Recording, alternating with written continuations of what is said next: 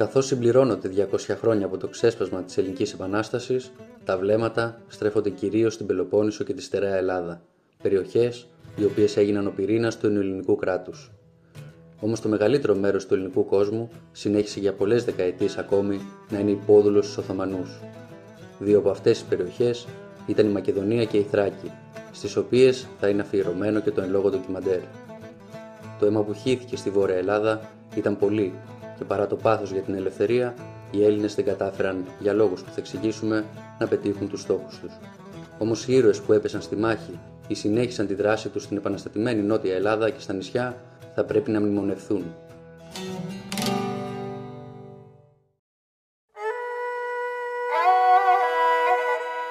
Η Μακεδονία, αρχαίγονη ελληνική γη, κατά την περίοδο της Οθωμανικής κυριαρχίας κατοικούνταν από διάφορες εθνοτικές ομάδες. Εκτός των Ελλήνων και των Τούρκων κατοικούσαν Βούλγαροι, Σέρβοι και Εβραίοι. Οι ελληνικοί πληθυσμοί βρίσκονταν κυρίως στην παραλιακή ζώνη και αποτελούσαν εκεί τη μεγαλύτερη εθνοτική ομάδα. Στο βόρειο κομμάτι της Μακεδονίας, το πιο ορεινό δηλαδή, οι Σλαβόφωνοι ήταν πλειοψηφικοί, με τους Ελληνόφωνους παρόλα αυτά να έχουν σημαντική παρουσία και εκεί. Πριν το 1821, το μεγαλύτερο και κεντρικό μέρος της Μακεδονίας ανήκε διοικητικά στο Σαντζάκι της Θεσσαλονίκης. Το Σαντζάκι ανήκε στο Ιγιαλέτη της Ρούμελης. Ωστόσο το 1826 το Σαντζάκι της Θεσσαλονίκης μεταξελίχθηκε σε Γιαλέτη και το 1867 σε Βιλαέτη. Οι περιοχές της σημερινής Δυτικής Μακεδονίας ανήκαν στο Σαντζάκι του μοναστηρίου. Οι Έλληνες της Μακεδονίας αλλά και της Θράκης βγήκαν κερδισμένοι από την ήττα των Οθωμανών κατά το Ρωσοτουρκικό πόλεμο το διάστημα 1768 με 1777. Τα ωφέλη για τους χριστιανούς Ορθόδοξους αποτυπώθηκαν στη συνθήκη του Κιουτσούκ Καναρτζή, με την οποία οι Έλληνες κατοχύρωσαν δικαίωμα χρήσης της ρωσική σημαίας στα πλοία τους και ναυπήγησης πλοίων μεγάλου εκτοπίσματος. Το γεγονός αυτό και στη συνέχεια ο εμπορικός αποκλεισμός που επιβλήθηκε στους Γάλλους στα χρόνια των Απολεόντιων πολέμων επέφεραν σημαντικά οικονομικά κέρδη στις εμπορικές επιχειρήσεις των Ελλήνων. Στη Μακεδονία, πολλοί Έλληνες μετά την υπογραφή της εν λόγω συνθήκης μετανάστευσαν σε μεγάλες παραλιακές πόλεις, ενώ παρόμοια μετανάστευση θα παρατηρηθεί και στο μοναστήρι. Η νεοσυσταθήσα αστική τάξη θα δείξει ιδιαίτερο ενδιαφέρον για τις ελληνικές κοινότητες και νέες εκκλησίες και σχολεία θα δημιουργηθούν το επόμενο διάστημα. Χαρακτηριστικό είναι ότι ενώ στο παρελθόν οι Έλληνες στρέφονταν στο Σουλτάνο ή σε ξένα κράτη για προστασία και προνόμια, πλέον μπορούσαν να δίνουν από τη δική τους περιουσία χρήματα για να τα εξασφαλίσουν. Η οικονομική δύναμη των ελληνικών εμπορικών οίκων στη Θεσσαλονίκη ήταν τόσο σημαντική ώστε οι Γάλλοι το 1814 αποκαλούσαν το ελληνικό εμπορικό κεφάλαιο ως το μεγαλύτερο εχθρό τους. Μεγάλη κόντρα είχαν οι Έλληνες έμποροι και με τους Εβραίους. Τα διασωθέντα αρχεία μας αποκαλύπτουν ότι συχνά ο Σουλτάνος προστάτευε τους Έλληνες εμπόρους απέναντι στις αυθαιρεσίες των Εβραίων, κάτι που είχε προκαλέσει το φθόνο των δεύτερων. Φυσικά αυτή η οικονομική δύναμη που απέκτησαν οι Έλληνες στη Μακεδονία δεν θα μπορούσε να μην επηρεάσει και την πίστη τους ότι η αποτείναξη του Οθωμανικού ζυγού ήταν δυνατή. Οι ιδέες του διαφωτισμού και οι Ναπολεόντιοι πόλεμοι έδωσαν ακόμη μεγαλύτερη όθηση προς αυτή την κατεύθυνση. Το τέλος των Ναπολεόντιων πολέμων το 1815 και η ειρήνη που επακολούθησε έβαλε τέλος στη μεγάλη οικονομική ανάπτυξη και σε συνδυασμό με την βιομηχανική επανάσταση που οδήγησε σε νέα οικονομική άνοδο την Αγγλία και τη Γαλλία, έπληξε τις βιομηχανίες και το εμπόριο των Ελλήνων. Δεν είναι τυχαίο ότι οι άνθρωποι που το 1814 ίδρυσαν τη φιλική εταιρεία προέρχονταν από την εμπορική τάξη που είχε πληγεί. Παρότι η εταιρεία ξεκίνησε από την Οδυσσό, στη συνέχεια, μετά τη μεταφορά της έδρασης στην Κωνσταντινούπολη το 1818, επεκτάθηκε όπου υπήρχε ελληνισμός. Η διάδοση του μηνύματος της εταιρείας έφτασε όπως ήταν φυσικό στη Μακεδονία και τη Θράκη. Στο ιστορικό δοκίμιο για την Ελληνική Επανάσταση, ο Ιωάννης Φιλίμων κάνει εκτενή αναφορά στη μεγάλη συμμετοχή ισχυρών προσωπικότητων από τη Μακεδονία. Σημαντική συνεισφορά είχε ο Ιωάννης Φαρμάκης, ο οποίος καταγόταν από τον πλάτη της Δυτικής Μακεδονίας. Ο Φαρμάκης μίλησε πολλούς Μακεδόνες στη φιλική εταιρεία, όπως του Μητροπολίτες Ερών Χρήσανθο και Αρδαμερίου Ιγνάτιο. Άλλη σημαντική προσωπικότητα ήταν ο Δημήτριος Ήπατρος, ο οποίος μίλησε το 1820 στην εταιρεία τον πρόκριτο της Θεσσαλονίκης Χριστόδουλο Μπαλάνο και πολλούς άλλους. Στη Θεσσαλονίκη γνωρίζουμε ήδη από το 1819 πλήθος οικογενειών που είχαν μοιηθεί. Λαϊκοί και εκκλησιαστικοί παράγοντες είχαν μοιηθεί από άκρη άκρη σε όλη τη Μακεδονία και περίμεναν τις εξελίξεις ώστε να βρεθεί η κατάλληλη στιγμή για να βγάλουν τα όπλα από τις κρυψώνες. Το σχέδιο για την επανάσταση στη Μακεδονία είχε εκπονηθεί από τον Δημήτριο Υψηλάντη και άλλους φιλικούς και προέβλεπε εξέγερση στον Όλυμπο, περιοχή με μεγάλη κλεφταρματολική παράδοση, όπως και σε άλλες περιοχές της Θεσσαλίας και ακολούθως εξορμήσεις στη Χαλκιδική και το Άγιο Όρος. Η κατάληψη της κοιλάδας του Αξιού και ο έλεγχος της Κασοριά θα απομόνωνε την πόλη της Θεσσαλονίκης από τα βόρεια και τα δυτικά, ενώ ο έλεγχος της κοιλάδας των Τεμπών θα βοηθούσε και στο Θεσσαλικό μέτωπο, καθώς θα ήταν αδύνατη η μεταφορά Οθωμανικών στρατευμάτων στα νότια.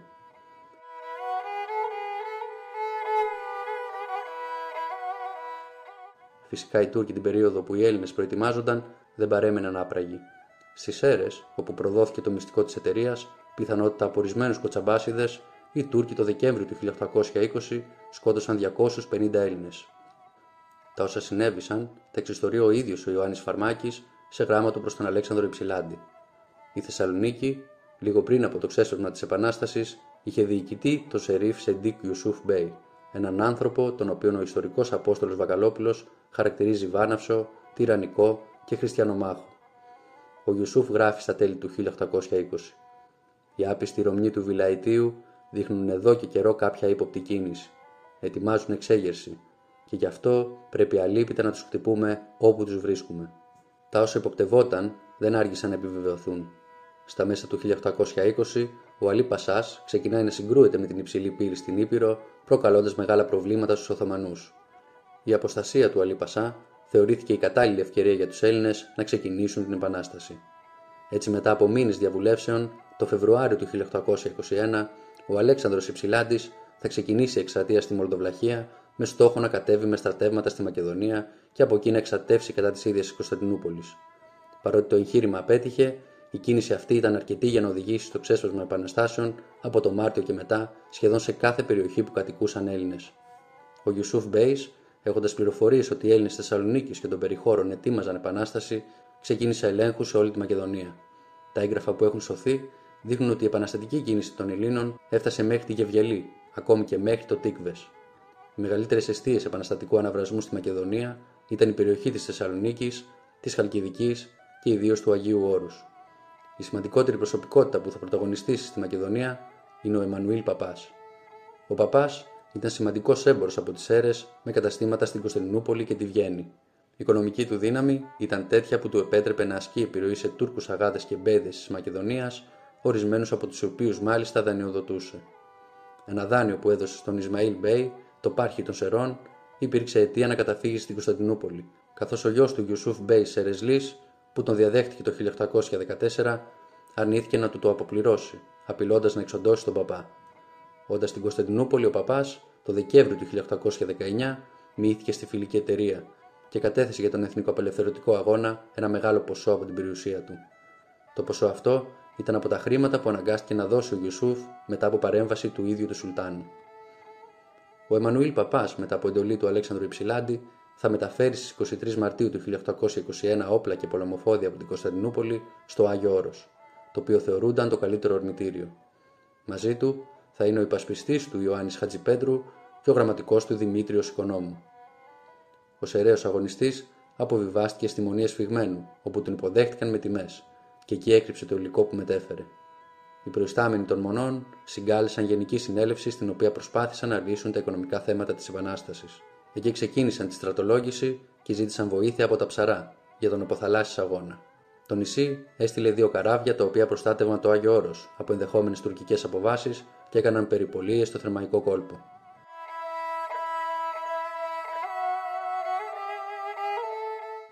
Την ίδια περίοδο, σε επαναστατικό αναβρασμό βρισκόντουσαν και οι Σέρες, όπου οι κληρικοί, οι προεστοί και οι έμποροι της πόλης είχαν μοιηθεί από καιρό στη φιλική εταιρεία. Μάλιστα, ο έμπορος Κωνσταντίνος Κασομούλης πατέρας του αγωνιστή και συγγραφέα των στρατιωτικών ενθυμημάτων Νικολάου Κασομούλη, είχε οχυρώσει τη μονή του τιμίου προδρόμου με άνδρες που είχε στρατολογήσει.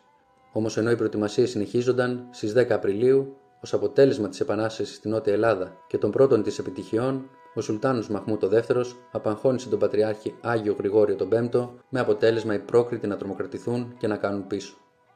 Τι και ο Μανουήλ Παπάς τους έδωσε εντολή να ξεκινήσουν την Επανάσταση. Οι πρόκριτοι κράτησαν παθητική στάση. Οι ψαριανοί ναυτικοί έκαναν επίθεση σε τουρκικά εμπορικά πλοία στο Τσάγιζι της Αμφίπολης και εξαγρίωσαν τους Οθωμανούς.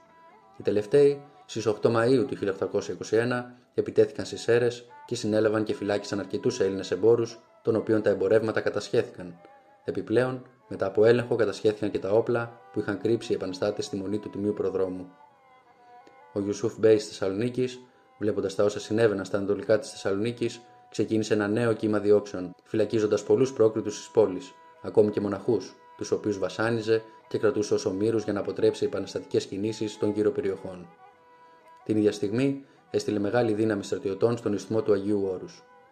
Οι Τούρκοι ασκούσαν τρομοκρατία στους κατοίκους γύρω από τη Θεσσαλονίκη και η κατάσταση εκτραχυνόταν. Στα αρχεία που διέσωσε ο Ιωάννης Φιλίμων αναφέρονται τα γεγονότα που έλαβαν χώρα στις 16 Μαου στην κομμόπολη του Πολυγύρου, πρωτεύουσα των Χασίκιων Χωρίων, μετά από μια ανεπιτυχή προσπάθεια του Ιουσούφ να συλλάβει τους προστού της κοινότητα. Εκεί οι κάτοικοι, αντιδρώντας στις ύβρις, τις απειλές και τη βία των Τούρκων, άρπαξαν στις 17 Μαου τα όπλα και σκότωσαν τον βοεβόδο του Πολυγύρου και 14 άνδρες του. Στη συνέχεια, απέκρουσαν τις δυνάμεις του Χασάν Αγά και του Τσιρίβαση, αναλαμβάνοντας τον έλεγχο της περιοχής. Από το σημείο αυτό και μετά, η επανάσταση στην περιοχή έλαβε μεγαλύτερες διαστάσεις και ένα-ένα τα χωριά της Χαλκιδικής και του Λαγκαδά μπήκαν στον ένοπλο αγώνα. Στις 18 Μαου του 1821, ο Γιουσούφ, όταν έμαθε από τη Θεσσαλονίκη τα γεγονότα του Πολυγύρου, οργισμένος θα δώσει εντολή να σφαγιαστούν πάνω από τους μισούς ομήρους, τους οποίους κρατούσε. Οι ανθρωποί του στους δρόμους της Θεσσαλονίκης ξεκίνησαν τις σφαγέ και τις λαιλασίες, με θύματα ακόμα και παιδιά και έγκυες γυναίκες. Οι Τούρκοι δεν θα διστάσουν να σφάξουν και όσους Έλληνες είχαν καταφύγει στο Μητροπολιτικό Ναό. Μεταξύ των δολοφονηθέντων ήταν και το ποτηρητής του Μητροπολίτη Θεσσαλονίκης, ο Κίτρους Μελέτιος, καθώς και πολλοί κληρικοί και πρόκριτοι, των οποίων οι περιουσίες δημεύτηκαν. Στις σφαγέ αυτές διαδραμάτισαν ενεργό ρόλο και οι Εβραίοι, οι οποίοι είχαν εμπορικές διαφορές με τους Έλληνες και εκμεταλλεύτηκαν την κατάσταση για να βγουν κερδισμένοι. Τα όσα συνέβησαν στη Θεσσαλονίκη εκείνες τις ημέρε τα γνωρίζουμε όχι από μαρτυρίες Ελλήνων, αλλά από τον Τούρκο Μολά της Θεσσαλονίκης, ονόματι Χαϊρουλάχ, ο οποίος ήταν αγαπητός στους Ραγιάδε και τον αποκαλούσαν φιλέσπλαχνο. Θα γράψει μεταξύ άλλων: Κάθε μέρα και κάθε νύχτα δεν ακούς τίποτε άλλο στους δρόμους τη Θεσσαλονίκης παραφωνές, κλάματα, πογκητά. Ο Γιουσούφ Μπέις, ο Γενιτσάρα Αγάς, ο Σούμπασης και οι Χοντζάδες και οι Ουλεμάδες έχουν λυσάξει θαρεί. Ενώ στη Θεσσαλονίκη συνέβαιναν αυτά και στον Πολύγυρο οι Έλληνες αντιστέκονταν στις επιθέσεις των Τούρκων, ο Εμμανουήλ Παπάς αποφάσισε ότι δεν μπορούσε να περιμένει το ξέσπασμα της Επανάστασης στον Όλυμπο ή να φτάσουν τα στρατεύματα του Αλέξανδρου Υψηλάτη στη Μακεδονία και κήρυτε την έναρξη της Επανάστασης στο Άγιον Όρος. Ήταν 17 Μαου. Μετά από πανηγυρική δοξολογία η οποία έλαβε χώρα στον πρωτάτο των Καριών για το σκοπό αυτό, ο Παπάς ανακηρύχθηκε αρχηγός και προστάτης της Μακεδονίας και ο Άθος ξεκίνησε την επανάστασή του. Την εποχή εκείνη το Άγιο Όρος αποτελούνταν από 20 μοναστήρια, περίπου 500 σκήτες και 10.000 μοναχούς.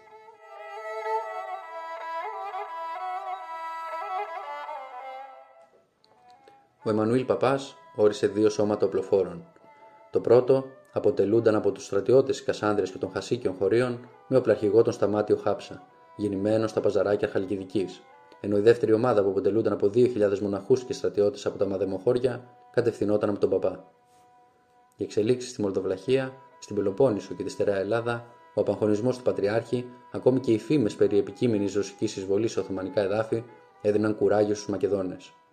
Στην Επανάσταση πλέον εισχωρούν και οι χωρικοί της Κασάνδρεια, η Ορμήλια, τα χωριά Παρθενώνας και νική της Ιθωνίας, αλλά και τα Μαδεμοχώρια. Η συμβολή των πλοίων από τα ψαρά παραμένει όλο αυτό το διάστημα κρίσιμη για την ασφάλεια των ακτών. Το γεγονός αυτό, σε συνδυασμό με τις στρατηγικές θέσεις του Αγίου Όρους και της Κασάνδρεια, έδιναν πολλές προοπτικές για το εγχείρημα.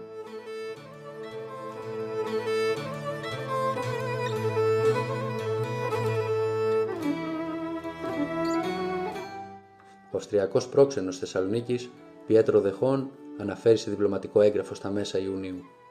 Η Ελληνική Επανάσταση, που έχει ξεσπάσει κιόλας σε πολλές επαρχίες της Οθωμανικής Αυτοκρατορίας, προκαλεί τη γενική κατάπληξη. Κινήσεις ζωηρές γίνονται και στη Θεσσαλονίκη μέρα μεσημέρι, επειδή οι επαναστάτες βρίσκονται μόνο λίγες ώρες μακριά. Βρίσκονται σε ένα χωριό που ονομάζεται Γαλάτιστα και ξεσηκώνουν παντού τις ψυχές των κατοίκων μέσα στις πόλεις, στα νησιά και γενικά οπουδήποτε εξαπλώνονται. Πολυάριθμα πολεμικά καράβια με ξεχωριστή καινούργια σημαία λιμένονται τη θάλασσα. Συλλαμβάνουν τουρκικά πλοία, κάνουν υιοψίε στα πλοία των ευρωπαϊκών δυνάμεων που όμως τα σέβονται. Στο μεταξύ εδώ αυξάνονται οι αταξίες. Η αδημονία και ο γενικός φόβος, μήπως οι Έλληνες χτυπήσουν από στεριά και θάλασσα την πόλη, υπάρχει διάχυτος. Αν και η κυβέρνηση έχει συλλάβει ως ομήρους τους πιο πλούσιους Έλληνες που ασκούν και την πιο μεγάλη επιρροή. Επιστρέφοντας στα γεγονότα της Επανάστασης, ο παπάς πέτυχε μια μεγάλη νίκη στην Ερυσό την 1η Ιουνίου εναντίον του Ιουσούφ, κάτι που έδωσε δύναμη στους Έλληνες. Παρά τις προοπτικές όμως, η Επανάσταση προχωρούσε με αργούς ρυθμούς.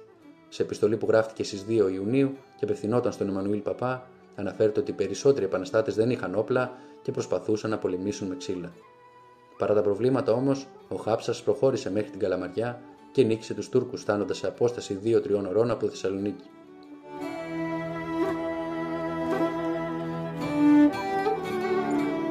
Όταν ο καπετάν Χάψας έφτασε με τους άνδρες του στις 8 Ιουνίου του 1821 στην περιοχή Σέδες, ο Αχμέτ Μπέι των Γιαννιτσών του επιτέθηκε και οι Έλληνες νίκησαν κατά κράτος τους Οθωμανούς, οι οποίοι στη συνέχεια τράπηκαν σε άτακτη φυγή.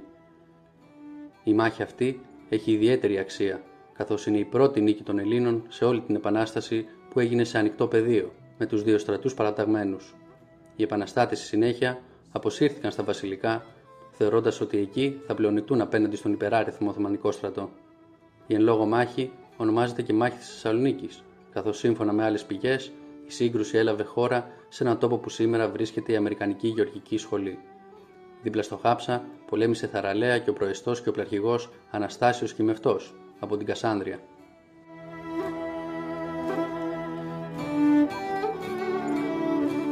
Στις 9 Ιουνίου, επαναστάτη από τη Χαλκιδική ενημέρωναν τον παπά ότι χρειάζονται έναν άνθρωπο για να επιβάλλει την πειθαρχία. Εκτός από τα δύο σώματα του παπά και του Χάψα, υπήρχαν και άλλα μικρότερα στην περιοχή, τα οποία λειτουργούσαν αυτόνομα. Η έλλειψη πειθαρχίας δεν ήταν το μόνο πρόβλημα. Έλλειψη υπήρχε και στα πολεμοφόδια. Τα πρώτα σύννεφα μεταξύ των επαναστατών εμφανίζονταν. Στις 10 Ιουνίου του 1821 έλαβε χώρα η κρίσιμη μάχη των Βασιλικών. Το ένοπλο σώμα του καπιτάν Χάψα δέχτηκε επίθεση από Τούρκους και Εβραίους στους πρόποδες του βουνού Βούζιαρη και παρά την ηρωική προσπάθεια ητήθηκε με τον ίδιο το χάψα να πέφτει νεκρός. Οι Οθωμανοί εισέβαλαν στην πόλη και έβαλαν φωτιά στα σπίτια, ενώ έσφαξαν και εχμαλώτησαν πολλούς κατοίκους. Στις 14 Ιουνίου οι Τούρκοι θα εσωπεδώσουν και τη Γαλάτιστα.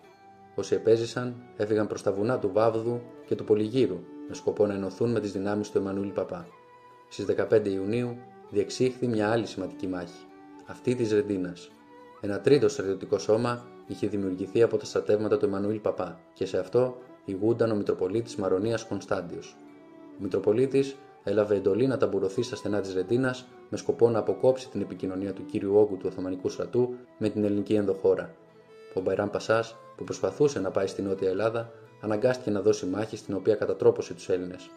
Παρ' όλα αυτά, η μάχη έχει μεγάλη σημασία, καθώς οι αγωνιστές μαζί με τους επαναστάτες στη Θράκη καθυστέρησαν τον Μπαϊράν Πασάς στην πορεία του προς τη Νότια Ελλάδα και έδωσε σημαντικό χρόνο στους επαναστάτες στη στερεά Ελλάδα και στην Πελοπόννησο. Καθώς ο Πασάς πήγαινε προς τη Θεσσαλονίκη, κατέστηλε και άλλες επαναστατικές αιστείες στην περιοχή του Λαγκαδά. Όσοι διέφυγαν πήγαν προς τη Θεσσαλονίκη, από όπου έφυγαν προς διάφορες κατευθύνσεις. Τότε οι κάτοικοι τεσσάρων κομοπόλεων, του Λαχανά, του Κλέπε, του Γκυρμίτς και του Φλαμούρ εξισλαμίστηκαν, ενώ πολλοί θανατώθηκαν με μαρτυρικό τρόπο.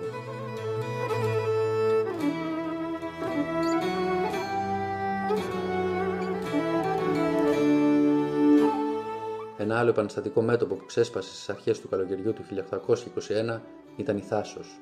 Τα ψαριανά πλοία που περιπολούσαν σε Ιωνία και Θράκη είχαν φτάσει στα 13.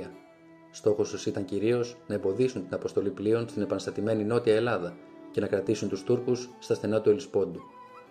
Οι ψαριανοί αποβιβάστηκαν στη Θάσο, η οποία βρίσκεται απέναντι από τις ακτές της Ανατολικής Μακεδονίας και ξεσήκωσαν τους κατοίκους της για να συμμετάσχουν στην Επανάσταση. Όπως μας σώζεται από τα δημοτικά τραγούδια, επικεφαλής των Θασιτών ήταν ο πρόεδρος της νήσου Χατζηγιώργης Μεταξάς, από το Θεολόγο, ο οποίος νωρίτερα είχε μοιηθεί και στη φιλική εταιρεία.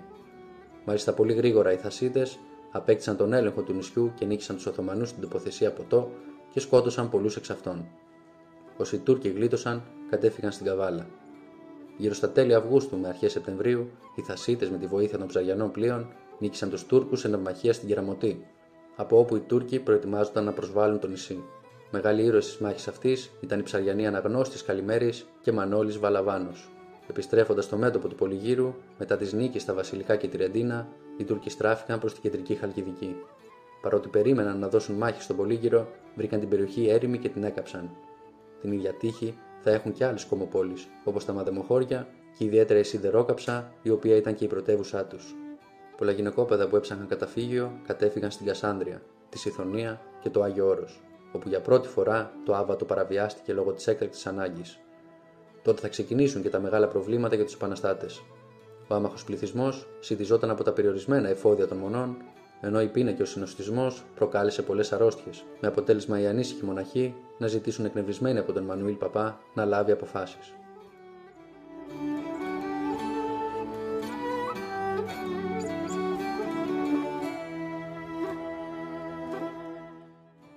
Καθώς αυτά συμβαίνουν στη Χαλκιδική, ο επαναστατικός πυρετός φτάνει και σε άλλες περιοχές στην ακτή του Θερμαϊκού, όπως την Κατερίνη, την Άουσα και τον Κολυνδρό. Σε μερικές περιπτώσεις, οι επαναστάτες εκβίαζαν τους κατοίκους για να συμμετάσχουν στον ξεσηκωμό. Οι Τούρκοι αντιδρώντας δίμευαν πολλές περιουσίες, ενώ πολλά γυναικόπαιδα κατέληξαν σε σκλαβοπάζαρα.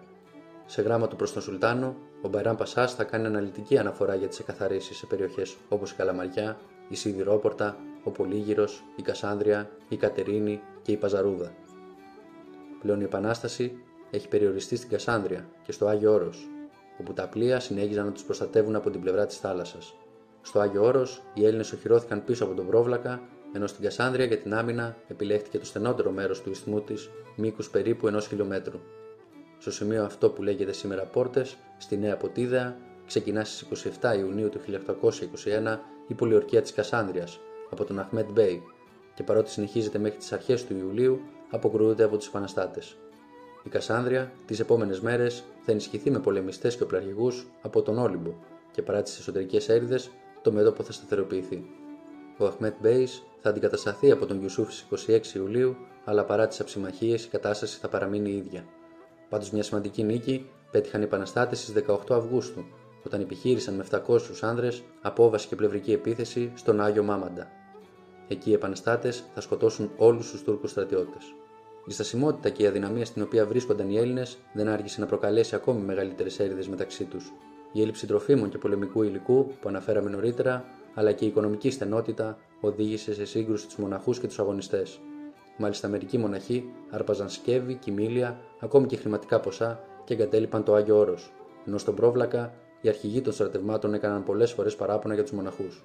Ο Εμμανουήλ Παπάς, βλέποντας το αδιέξοδο, προσπάθησε να εκκινήσει επαναστάσεις στον Όλυμπο και στην Πιερία, ώστε να αναγκαστούν οι Οθωμανοί να διασπάσουν τα στρατεύματά τους, ενώ έστειλε ανθρώπους του να λύσουν τα προβλήματα μεταξύ των μονών και των στρατιωτών. Η βοήθεια που είχε ζητήσει από τον Δημήτριο Υψηλάντη για αποστολή πρόσθετου στρατιωτικού σώματος ικανοποιήθηκε, όμως ο πλαρχηγό Γρηγόρης Άλλα καθυστέρησε πολύ στην Ήδρα και δεν έφτασε εγκαίρω.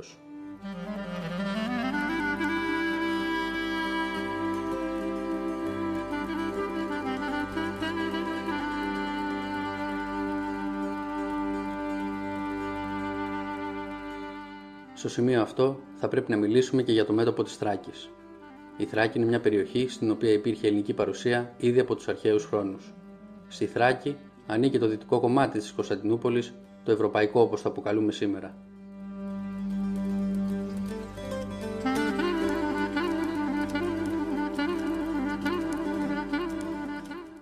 Πριν το 1821 η ιστορική περιοχή της Τράκης ανήκε σε σχέση με το Οθωμανικό διοικητικό σύστημα στο Σαντζάκι της Αδριανούπολης, το οποίο το 1826 μεταξελίχθηκε σε Γιαλέτη και το 1867 σε Βιλαέτη. Σχετικά με την εθνογραφία της περιοχής, στο γερμανικό χάρτη του 1876, που δημιουργήθηκε μετά και τα αιματηρά γεγονότα της Ελληνικής Επανάστασης, οι Έλληνες είχαν σημαντικό πληθυσμό στη Δυτική Θράκη αλλά και στην Ανατολική. Ακόμη και στα βόρεια, όπου οι Βούλγαροι πλειοψηφούσαν, υπάρχει ελληνική παρουσία στα παράλια της Μαύρης Θάλασσας. Φυσικά υπήρχε ελληνική παρουσία και σε ορισμένες περιοχές στο εσωτερικό της Ανατολικής Ρωμιλία.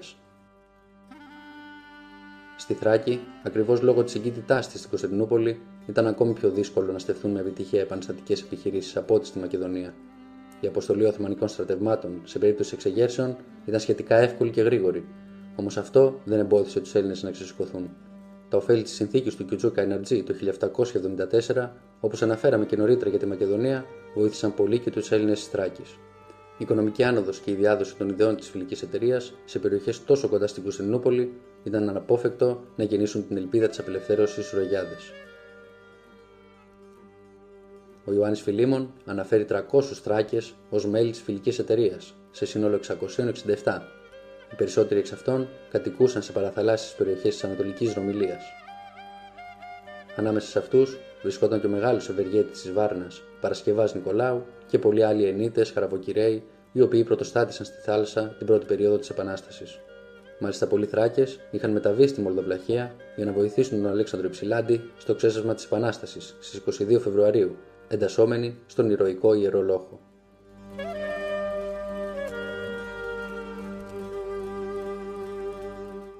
Μεταξύ των ιερολογητών ήταν και ο Κωνσταντίνος Ξενοκράτης από το Σαμάκοβο της Ανατολικής Θράκης και ο Κωνσταντής Τριτζόπουλος από την Αδριανούπολη.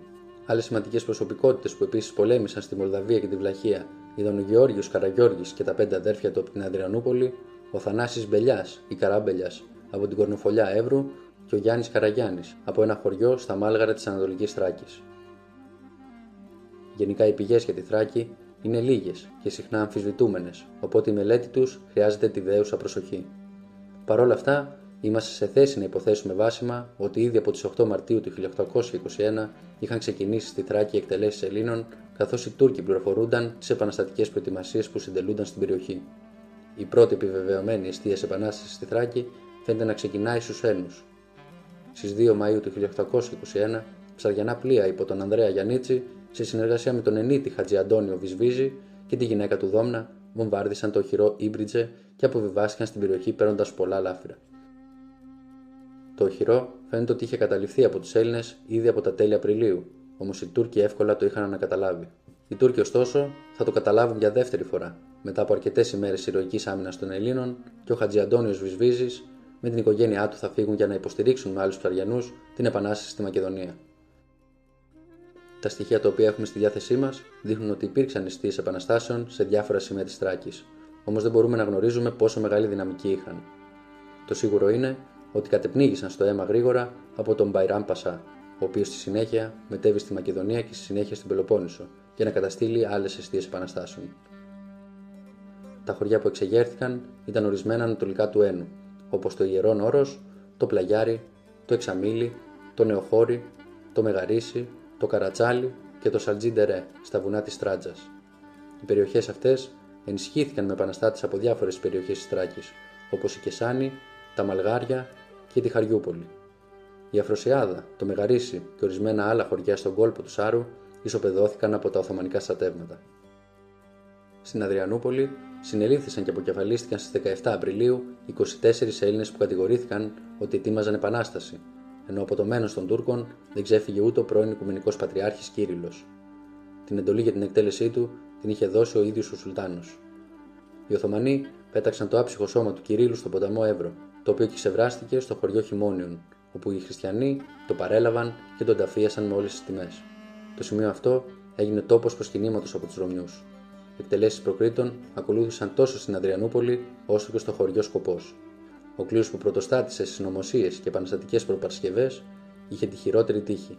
Στις 10 Απριλίου, όταν κρεμάστηκε ο Πατριάρχης Κωνσταντινούπολο Γρηγόριος, την ίδια τύχη είχαν και οι Μητροπολίτες Αδριανούπολο Δωρόθεος Πρόιος, ο Μητροπολίτης Δέρκον, ο Μητροπολίτης Μυριοφύτου, ο Μητροπολίτης Επαρχίας Γάνου και Χώρας, καθώς και ο Μητροπολίτης Μεσημβρίας. Όπως φαίνεται από τα γραπτά των μαθητών του, ο Δωρόθεος Αδριανούπολος ήταν ένας χαρισματικός και πνευματικός άνθρωπος που είχε προσφέρει τα μέγιστα στο γένος. Στη Σοζόπολη της Ανατολικής Ρωμιλίας, ο Μητροπολίτης Σοζοπόλεος Παίσιο Πρικαίος μαζί με τον αδερφό του Δημήτριο Βάρη κήρυξαν στην εκκλησία του Αγίου Ζωσίμου την Επανάσταση στις 17 Απριλίου.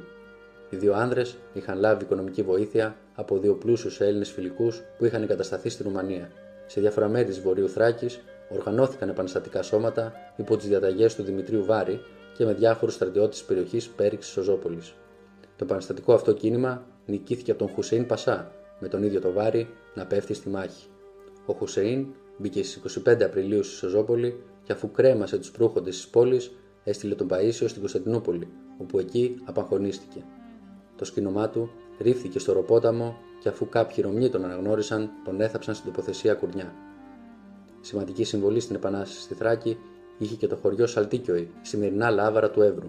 Σύμφωνα με την προφορική παράδοση της περιοχής, στρατιωτικό σώμα από το χωριό επιτέθηκε στις 2 Μαΐου του 1821 στους Οθωμανούς, στη θέση Κουρί, και τους νίκησε μετά από διήμερη μάχη. Στη μνήμη της ημέρας αυτής, οι κάτοικοι ανοίγηραν τον ναό του Αγίου Αθανασίου, ο οποίος γιόρταζε την ημέρα εκείνη.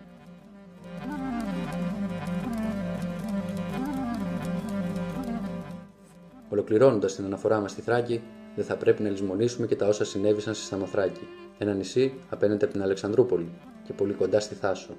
Τα δύο αυτά νησιά, μαζί με την Ίμβρο, περιβάλλονται από το θρακικό πέλαγος. Τον Αύγουστο του 1821, οι Έλληνες της Σαμοθράκης εξεγέρθηκαν, όπως και στη Θάσο λίγο καιρό πριν, καθώς τα ψαριανά πλοία που έφτασαν στο νησί για ανεφοδιασμό τους ξεσήκωσαν. Όμως το νησί ήταν πολύ κοντά στα στενά του Ελλησπόντου και ο τουρκικός στόλο δεν άρχισε να καταφτάσει. Την 1η Σεπτεμβρίου, οι Οθωμανοί υπό τον υπονάβαρχο Καράλη, τον άνθρωπο που λίγους μήνες μετά θα έδινε την εντολή για την καταστροφή της Χίου, αποβιβάστηκαν στο νησί από τη θέση Μαυριλίες. Και αφού νίκησαν τους ολιγάριθμους Σαμοθρακιώτε που προσπάθησαν να τους αναχαιτήσουν, μπήκαν ανενόχλητοι στην πρωτεύουσα, την ισοπαίδωσαν, κατέκαψαν τις εκκλησίες και στη συνέχεια κάλεσαν τους κατοίκους να εμφανιστούν, υποσχόμενοι ότι δεν θα τους πειράξουν. Όσοι έκαναν το λάθος να πιστέψουν στις υποσχέσεις των Τούρκων, κατεσφάγησαν, όπως και 700 επιλεγμένοι άντρες του νησιού. Τα γυναικόπαιδα που επέζησαν πουλήθηκαν σε διάφορα παζάρια της Οθωμανικής Αυτοκρατορίας. Το φρικτό αυτό γεγονός ήταν από εκείνα που δυνάμωσε το φιλελληνικό κίνημα στην Ευρώπη, ενώ έκανε και τις μεγάλες δυνάμεις να δουν την ελληνική επανάσταση με λιγότερη καχυποψία.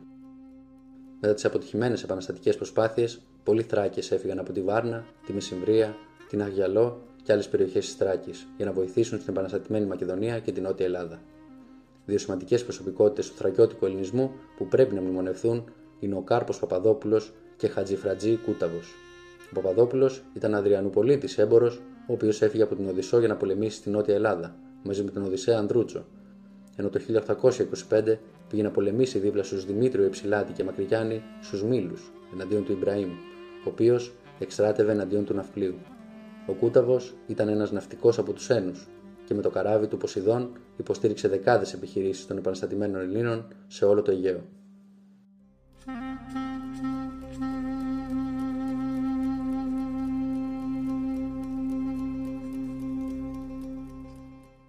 Τώρα όμως, ας επιστρέψουμε στο μέτωπο της Μακεδονίας, το οποίο άντεξε μερικούς μήνες ακόμη. Από τις αρχές Ιουνίου στην Πελοπόννησο είχε ξεκινήσει η πολιορκία της Τριπολιτσά και στα τέλη Σεπτεμβρίου οι Έλληνες ολοκλήρωναν την απελευθέρωσή της. Στο Μοριά, η μία επιτυχία δεν δεχόταν την άλλη. Στη Μακεδονία όμως, το διάστημα αυτό η κατάσταση παρέμενε στην καλύτερη περίπτωση στάσιμη, με τους Τούρκους να πετυχαίνουν μικρές νίκες σε αψημαχίες. Στα μέσα του καλοκαιριού του 1821, στη Θεσσαλονίκη, τη θέση του διοικητή στρατευμάτων αναλαμβάνει ο Βεζίρης Μεχμέτ Εμίν, ο οποίος θα μείνει γνωστός και με το όνομα Εμίν Λουμπούτ, που σημαίνει ροπαλοφόρος. Ο Εμίν ανέλαβε να επιτεθεί στην Κασάνδρεια και στο Άγιο Όρος. Στα μέσα Οκτωβρίου ξεκίνησε και την εκστρατεία με 3.000 άνδρες και υποστήριξε 20 καϊκιών και επιτέθηκε γρήγορα στην Κασάνδρεια που την υπερασπίζονταν 430 Έλληνες. Η πρώτη του επίθεση στις 17 Οκτωβρίου αποκρούστηκε σχετικά εύκολα από τους Έλληνες, οι οποίοι ενθουσιάστηκαν. Όμως στη συνέχεια θα του αποστολούν μεγάλες ενισχύσεις και τα ξημερώματα της 30η Οκτωβρίου θα πραγματοποιήσει νέα επίθεση, η οποία αυτή τη φορά θα στεφθεί με επιτυχία, καθώς οι Οθωμανοί θα καταφέρουν να διαβούν την αριστερή πλευρά της τάφρου της πόλης, πιθανόν λόγω προδοσίας του Γιανούλη, τοπικού άρχοντα, ο οποίος σε κρίσιμη στιγμή της μάχης άφησε τη θέση του. Ο Εμίν αφού θα εισέλθει στην πόλη, θα δείξει όλη του τη βαρβαρότητα με εκατοντάδες να σφαγιάζονται και εκατοντάδες οικογένειες να φεύγουν πρόσφυγες με ελληνικά καράβια προς διάφορα νησιά όπως η Σκιάθος, η Σκόπελος και η Σκύρος, αλλά και σε άλλες περιοχές της Νοτιού Ελλάδος. Μετά τη μεγάλη τους νίκη, οι Τούρκοι στρέφονται προς τη Συθωνία, όπου συνεχίζουν τις φαγέ και τις λαιλασίες. Οι επαναστάτες γνώριζαν ότι μετά την πτώση της Κασάνδρεια η επανάσταση δεν μπορούσε να έχει αίσιο τέλος. Ο πανικός κατέκλυσε τους αγωνιστές στο Άγιο Όρος οι συγκρούσεις με τους μοναχούς έγιναν ακόμη πιο συχνές. Πολλοί μοναχοί, αρπάζοντας θησαυρούς, κατέφευγαν στα κοντινά νησιά και ο Μανουήλ Παπάς επιστρέφει στον Άθο για να οργανώσει την άμυνα. Οι υψηλόβαθμοι των μονών αρνήθηκαν την οικονομική ενίσχυση προς τα ψαριανά πλοία που προστάτευαν τους επαναστάτες από τη θάλασσα και στη συνέχεια αποφάσισαν να συνθηκολογήσουν τους Οθωμανούς, παραδίδοντας τον Παπά στο Λουμπούτ.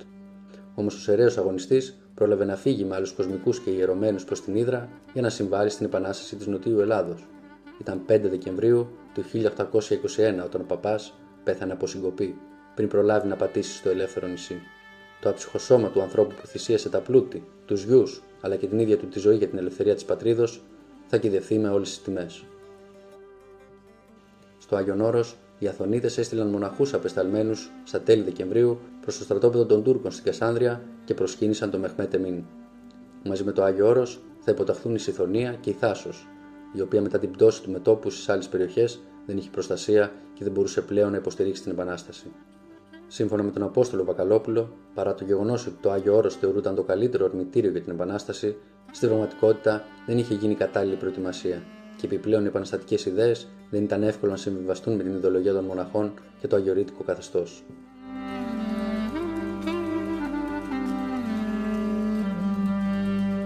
Πλέον μπαίνουμε στο δεύτερο έτος της Επανάστασης. Μετά την υποταγή της Χαλκιδικής, ο Μεχμέτ Εμίν προέβη σε πράξεις ομότητας στις γύρω περιοχές. Μόνο η Αμουλιανή φαίνεται ότι παρέμεινε για καιρό κρυσφύγετο για εκατοντάδες επαναστάτες αλλά και πειρατές. Φυσικά το Άγιον Όρος δεν γλίτωσε τις καταστροφές και τις φαγές. Μάλιστα στον Άθο εγκαταστάθηκε η φρουρά, η οποία έμεινε εκεί μέχρι και τις 12 Απριλίου του 1830, ενώ οι Έλληνες μοναχοί αντικαταστάθηκαν με ξένους από τη Μολδοβλαχία, ανοίγοντας ένα ζήτημα το οποίο απασχόλησε για χρόνια το Οικουμενικό Πατριαρχείο. Ο Ιμή Πασάς θα επιστρέψει το Φεβρουάριο στη Θεσσαλονίκη και θα οργανώσει την άμυνα της πόλης σε στεριά και θάλασσα, ώστε να σταματήσει οποιαδήποτε επαναστατική προσπάθεια εν τη γενέση της, και θέλοντας να εξουθενώσει τους Έλληνες της πόλης, ξεκινάει να καταλυστεύει τις πλούσιες ελληνικές οικογένειες. Την ίδια τακτική ακολουθούσαν οι Οθωμανοί και σε άλλες περιοχές της Μακεδονίας. Έτσι, αρκετοί Έλληνες κατέφυγαν ακόμη και στη Σερβία. Η Θεσσαλονίκη ήταν πόλη κλειδί για την επικράτηση της Επανάστασης στη Χαλκιδική. Οι Τούρκοι χρησιμοποιούσαν την πόλη ως κέντρο εφοδιασμού, από τη στιγμή που οι Έλληνες απέτυχαν να την απελευθερώσουν, σε συνδυασμό με την έλλειψη χαρισματικών οπλαρχηγών για να οργανώσουν τα άτακτα σώματα, η Επανάσταση ήταν αδύνατο να επιτύχει, όσο αξιόμαχοι και αν ήταν οι επαναστάτες.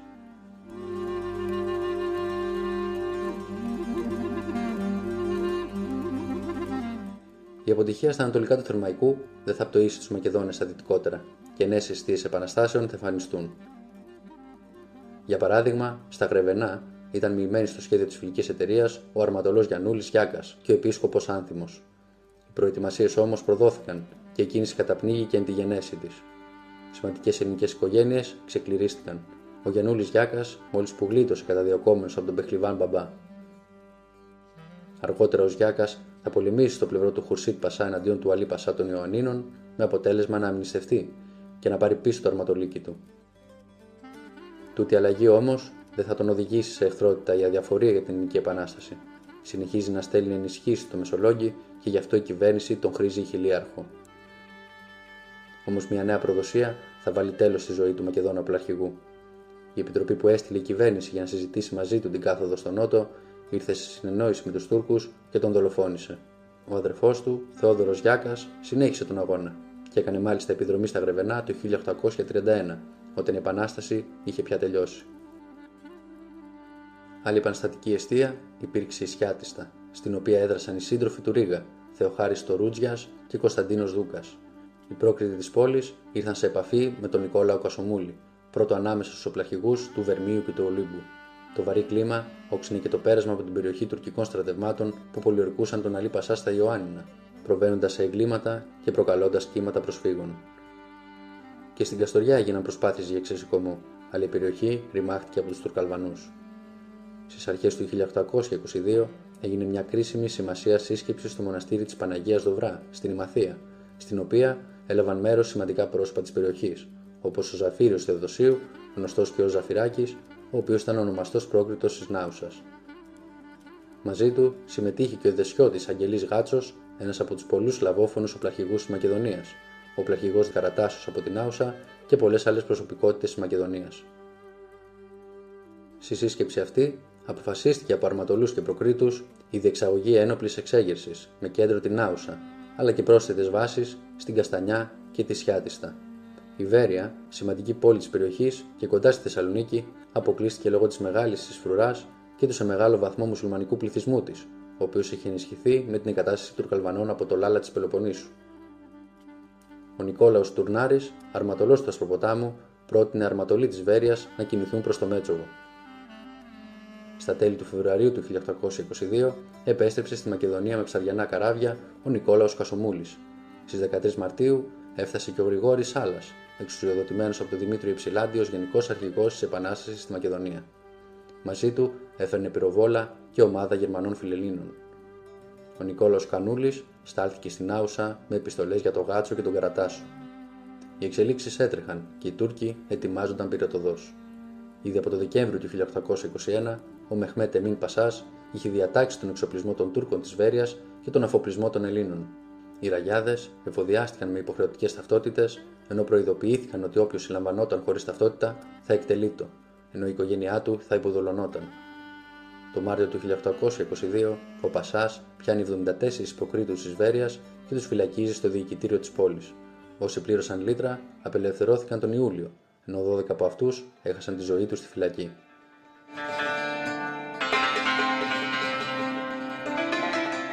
Πόλεις από όλη τη Μακεδονία, όπως η Αχρίδα, το Μοναστήρι, η Κοριτσά, το Κρούσεβο, η Κοζάνη, η Σιάτιστα, κλήθηκαν να δώσουν ομήρους. Η πόλη της Νάουσα ήταν η μόνη που αρνήθηκε να υπακούσει. Αφού νωρίτερα είχε καταπνίξει την επανάσταση στη Χαλκιδική, ο Μεχμέτ Εμίν μπορούσε πλέον ανενόχλητος να στείλει ταχύτατα στρατό στον Όλυμπο και στο Βέρμιο. Όταν στις 8 Μαρτίου του 1822 ο Κασομούλης και ο Διαμαντής επιτέθηκαν στον Κολυνδρό, βρίσκει απέναντί του χίλιους Τούρκους και Έλληνες προεστούς, οι οποίοι και τους απέκρουσαν. Με τη σειρά τους επαναστάτες απέκρουσαν την τουρκική αντεπίθεση, ενώ από τα γύρω υψώματα οι φιλέλληνες έστησαν πυροβόλα και βομβάρδιζαν τους Τούρκους. Καθώς όμως οι Έλληνες δεν μπόρεσαν να βρουν ευνοϊκές θέσεις άμυνας, υποχώρησαν. Ο Διαμαντής έμεινε στην Καστανιά, όπου δέχτηκε επίθεση από τους Τούρκους. Υποχώρησε με δυσκολία και μεγάλες απώλειες. Οι Τούρκοι τον πρόφτασαν στη Μιλιά. Το ελληνικό σώμα καταστράφηκε και διασκορπίστηκε και μαζί του χάθηκε και όλος πολεμικός εξοπλισμός. Τα χωριά του Ολύμπου πυρπολήθηκαν. Τις νύχτες οι υποχωρούνται στην Πίνδο έβλεπαν δεκάδες αιστείες φωτιάς να υπενθυμίζουν την κατάληξη της Επανάστασης. Άλλοι πιζόντε διέφυγαν προς την Πίνδο και άλλοι με πλοία προς τις βόρειες ποράδες. Στο μέτωπο της Νάουσας, η Επανάσταση είχε ξεκινήσει από τις 22 Φεβρουαρίου, όπου ο Δημήτριος Καρατάσος και ο Αγγελής Γάτσος μπήκαν με άλλους Μακεδόνες επαναστάτες στην Άουσα, και αφού συνέλαβαν το βοεβόδα της περιοχής και δολοφόνησαν Τούρκους εμπόρους, ύψωσαν την επαναστατική σημαία και πραγματοποίησαν δοξολογία, με τους αγωνιστές να κοινωνούν όλοι με τη σειρά. Οι επαναστάτες στη συνέχεια δεν πέτυχαν κάποια μεγάλη επιτυχία. Η έφοδος στη Βέρεια αποκρούστηκε και η μονή Δοβρά άντυξε στην τουρκική πολιορκία και μάλιστα με εντυπωσιακά αποτελέσματα. Οι Τούρκοι μέτρησαν 300 νεκρούς έναντι μόνο 13 αμυνωμένων. Αμέσως μετά όμως η μονή εκενώθηκε, καθώς δεν θα μπορούσε να αντέξει νέα έφοδο. Ο επίλογος στον αγώνα της Νάουσας μπήκε από τον Αμπτούλα Μπούντ. Ο Πασάς, που λίγο καιρό πριν είχε μπει στη Βέρεια, στράφηκε προς την Νάουσα. Η πολιορκία της Νάουσας ξεκίνησε στις 14 Μαρτίου. Ο Καρατάσος και ο Γάτσος βρίσκονταν έξω από την πόλη, προσπαθώντας να παρενοχλούν τους Τούρκους. Μέσα στην πόλη ήταν ο Ζαφυράκης, ο οποίος με τη συμμετοχή των κατοίκων προσπαθούσε να μηνθεί με νύχια και με δόντια στα χτυπήματα του Πασά. Ενώ οι Τούρκοι φθύρονταν, ο Αμπτούλα Μπούντ, φοβούμενος βοήθεια από την Νότια Ελλάδα, αποφάσισε να προτείνει τη χορήγηση αμνηστίας στους πολιορκημένου εάν του κατέβαλαν το ποσό των χιλιών πουγγίων. Όμως πολλοί πρόκριτοι, με μπροστάρι τον Χατζιίσβο, αρνήθηκαν να συνεισφέρουν, με αποτέλεσμα να μην είναι δυνατόν να μαζευτεί τον αγκαίο ποσό. Ο Ζαφυράκης θα πει στους προκρίτους: Η αμαρτία εις των λαιμών σας, και αμέσως μετά ξεκίνησε νέα σχέδια για την οργάνωση της άμυνας της πόλεως. Ταυτόχρονα, η ελπίδα για βοήθεια από την Νότια Ελλάδα όλο και έσβηνε όσο περνούσαν οι μέρες. Τη νύχτα 12 προς 13 Απριλίου, οι Τούρκοι, έχοντας λάβει σχετικές πληροφορίες, επιτέθηκαν σε ένα φύλακτο σημείο του τείχους και μπήκαν στην πόλη. Αυτό δεν σήμανε το τέλος της άμυνας. Ακολούθησαν μέρες οδομαχιών. Η οικογένεια του Κασομούλη αντιστάθηκε για μέρες πρωτού παραδοθεί. Ο δε πατέρας του Κωστής πέθανε από τα τραύματά του.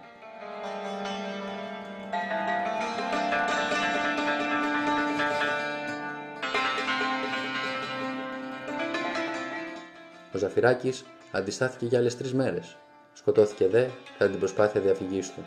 Και ο τυχερός ήταν ο Διαμαντής που πήγε για τον Όλυμπο και τις Ποράδες και ο Γάτσος με τον Καρατάσο που κατευθύνθηκαν προς τον Αστροπόταμο. Οι δύο τελευταίοι κατέβηκαν στα άγραφα όπου συμπολέμησαν τον Καραϊσκάκη πριν καταλήξουν στη Μεσολόγγι. Στην πόλη ξεκίνησαν οι σφαγές. Οι γυναίκες βιάζονταν, οι εκκλησίες είχαν ποτιστεί με αίμα των ανθρώπων που προσεύχονταν για να σωθούν, σπίτια και μαγαζιά καίγονταν και παρά τις εντολές του Πασά να σταματήσουν τα εγκλήματα, ο τουρκικός όχλος συνέχιζε. Στις σφαγέ συμμετείχαν και 600 Εβραίοι και μάλιστα πολλοί ομοεθνείς τους έμποροι μετέβησαν στην πόλη για να αγοράσουν τα λάφυρα των σφαγιαστέντων Ελλήνων. Μία από τις τελευταίες ηρωικές στιγμές του πρώτου Μακεδονικού αγώνα ήταν ο θάνατος του πλαρχηγού Ζώτου. Τραυματισμένος βαριά, περίμενε στην πυρητίδα αποθήκη τους Τούρκους για να μπουν να τον πιάσουν. Μόλις ζήγωσαν, ο ηρωικός αγωνιστής έβαλε φωτιά και ανατινάχθηκε μαζί τους. Τέλος, 13 γυναίκες αρνούμενες να πέσουν στα χέρια των Τούρκων Πήγαν στο ποτάμι Αράπιτσα και πήδηξαν όλε μαζί σαν δεύτερες σουλιώτησε στο κενό. Εκτός από την Άουσα, 50 χωριά της περιοχής καταστράφηκαν. Τα περισσότερα δεν θα ξανακατοικούνται ποτέ. Η αρέωση του ελληνικού πληθυσμού από τις φαγές, τις εχμαλωσίε και τις εκτοπίσεις δημιούργησε ένα κενό, το οποίο αργότερα κάλυψαν μετακινήσεις Σλάβων. Η εξατία κατά τρομοκράτηση των ελληνικών πληθυσμών συνεχίστηκε στην Κοζάνη, τη Σιάτιστα και την Καστοριά. Ο θριαμβευτής Μεχμέτε Μίν γύρισε στη Θεσσαλονίκη. Εκεί πούλησε τους δούλους, εκτέλεσε 60 εχμαλώτους και για τρεις μέρες εξέθεσε τα κεφάλια του Ζαφυράκη και των βαλικαριών του. Στις 12 Ιουνίου, οι Τούρκοι στραγγάλισαν τον Έλληνα υποπρόξενο της Δανίας, Εμμανουήλ Κυριακό. Ο Εμίν όμως δεν αρκέστηκε στο διωγμό των Ελλήνων. Έστειλε τους σωματοφύλακές του να αριστεύουν και να φυλακίζουν Τούρκους αφέντες και Εβραίους τραπεζίτες. Με πρόσχημα την κατασκευή τυχών για την προστασία της πόλης από τις ναυτικές επιδρομές των Ελλήνων, ο Πασάς αποσπούσε βαρύτατα λίτρα. Ήταν τόσο βίαιος που οι Τούρκοι αναγκάστηκαν να καταφύγουν στο Σουλτάνο, ο οποίος στις 18 Αυγούστου του 1823 έπαυσε τον Εμίν από τη θέση του. Ο άπλιστος Πασάς μετατέθηκε στη Λάρισα προτού περιοριστεί στο Δημότυχο, ενώ η περιουσία του κατασχέθηκε.